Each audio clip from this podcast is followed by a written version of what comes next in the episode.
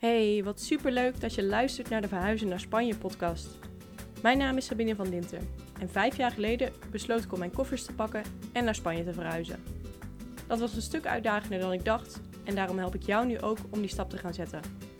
In deze podcast geef ik je tips en tricks en spreek met andere vrouwen die ook naar Spanje zijn verhuisd. Laten we beginnen. Hoi, daar ben ik weer. Leuk dat je weer luistert. Ik hoop dat het goed met je gaat. Ehm, als je denkt van, joh, wat klinkt zo schoor, dat zou helemaal kunnen, want ehm, dit is al de derde aflevering op die ik opneem. Dus uh, ja, het begint inmiddels een beetje op mijn stem te slaan. Um, maar ja, zoals je misschien weet, zit ik op de tijd dat dit online komt, zit ik in Nederland. En ik vind het altijd zo'n gedoe om een uh, microfoon uh, mee te nemen vanuit hier in Spanje. Dus dan vind ik het fijner om het van tevoren alvast voor te bereiden. Dus vandaar. En sowieso vind ik het altijd makkelijker om dat is wel een goede tip trouwens. Ook niet echt relevant voor uh, dit onderwerp. Maar um, in plaats van constant van taak te switchen, zeg maar, als je dingen uh, moet doen, probeer het allemaal in blokken samen te voegen. Dus uh, bijvoorbeeld nu ben ik al um, twee uur bezig met het opnemen van die podcastafleveringen. En dan doe ik daarna weer iets anders. Maar het is niet zo dat ik dus eerst een aflevering opneem en dan um, even iets anders ga doen. Dan weer een aflevering, dan mijn mail ga beantwoorden. En dan weer een nieuwe aflevering. Weet je, dat, dat kost gewoon heel veel tijd om ja, om die switch te maken. En ik uh, luisterde vanochtend een podcast, uh, toevallig ook van Reisa Zwart. En die zei ook van, uh, die quote een boek, ik weet even niet meer welk boek dat is.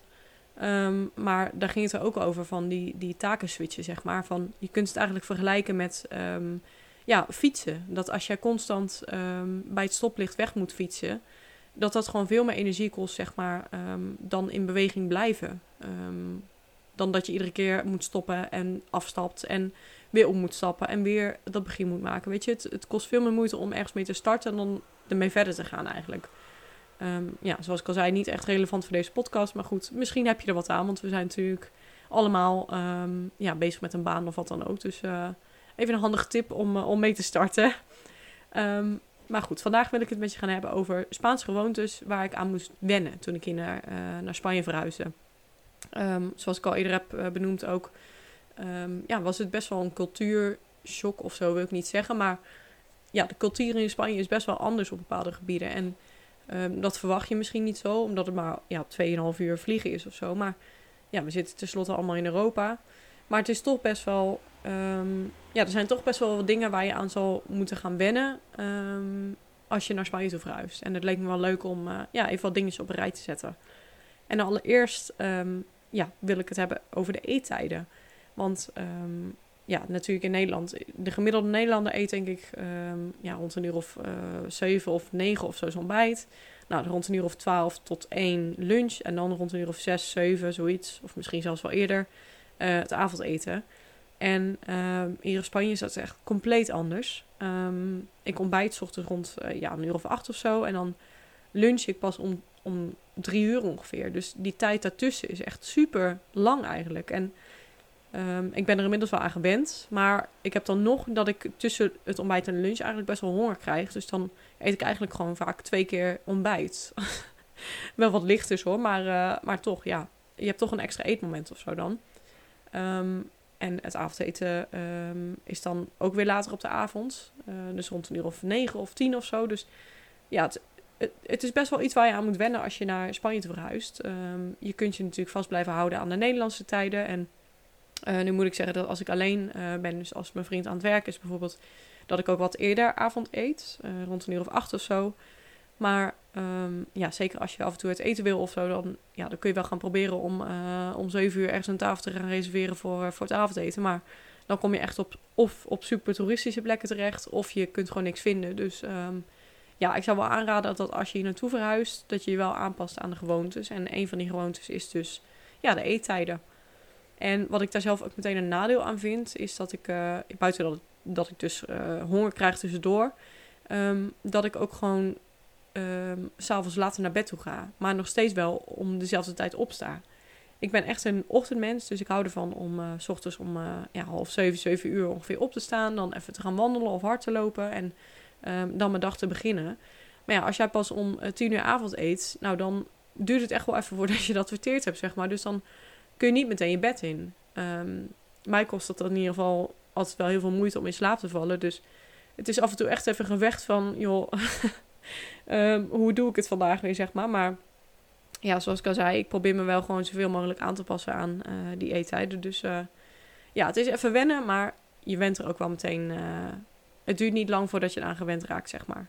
En dat is ook meteen dat als ik dan weer in Nederland ben, dat ik dan ook wel meteen weer aanpas aan de Nederlandse tijden. Um, dus zeker als je zo'n switch moet maken, is het altijd wel even, ja, even lastig of zo. Want dan krijg je echt honger op hele rare tijden, terwijl je dan ja, toch nog even moet wachten op het eten of zo. Dus ja, door naar de volgende. En dat is het volume van de gesprekken hier. Um, ik hou er echt niet van als er geschreeuwd wordt. en daar moet je echt wel uh, rekening mee houden in Spanje, dat er een hoop uh, geschreeuwd wordt, zeg maar. Het is...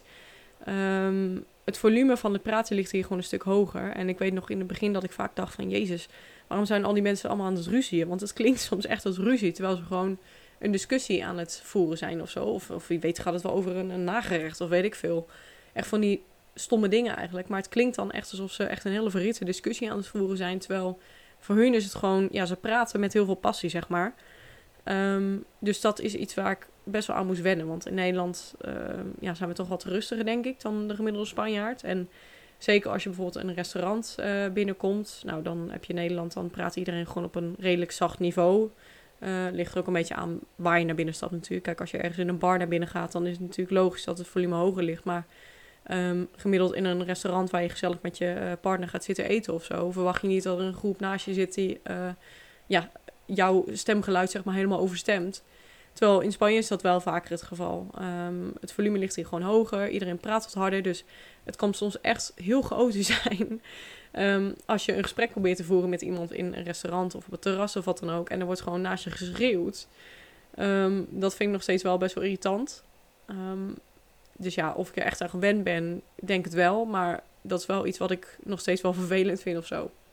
En het volgende waar ik aan moest wennen is uh, het feesten. Um, goed, ik ben in Nederland ook uh, behoorlijk veel uit geweest, zeker in mijn studententijd. En ja, dan is het toch gebruikelijk als je, weet ik veel, je eet dan even uh, je avondeten op en dan doe je daarna misschien een drankje of zo. En dan is het daarna rond een uur of, weet ik veel, twaalf tijd of zo om naar, naar de club te gaan. En dan ben je rond een uur of vier of zo, ben je weer klaar. Nou, um, in Spanje is dat dus echt niet het geval. het ligt er ook wel een beetje aan welke stad het is, moet ik zeggen. Want in Alicante um, zijn ze ook meer van, uh, ja, nadat ze dan na de lunch um, wat gaan drinken en daarna gaan stappen, zeg maar. Dus dan ben je wat eerder klaar. Maar ik weet ook nog goed in Malaga dat, uh, ja, dat als je dan avond ging eten rond een uur of tien of zo, dat je daarna dan een drankje ging doen. En dan eerder dat je naar de club toe gaat, is het rond een uur of half drie of zo pas. Nou, echt dat kon ik in het begin echt niet aan. Want dat is echt super laat. Want je kunt je voorstellen dat als het dan pas begint, dat je dus ook pas om 7 uur of zo naar huis strompelt weer. Dus oh man, dan moet ik echt heel erg aan wennen in het begin. echt hele lange nachten. En um, ja, dat is aan de ene kant hartstikke leuk. Maar aan de andere kant, je bent dan meteen je hele dag daarna kwijt. En dat heb ik al als ik om 4 uur s'nachts of zo uh, naar bed toe ga. Dan denk ik al van, oh, zonde eigenlijk van mijn dag erna. Um, maar goed, dat is helemaal natuurlijk als je om 7 uur of zo uh, pas je, je nest in duikt. En ja, nu moet ik ook zeggen, ik ben nu 27, dus ik kijk er nu ook weer anders tegenaan dan natuurlijk toen ik 21 was.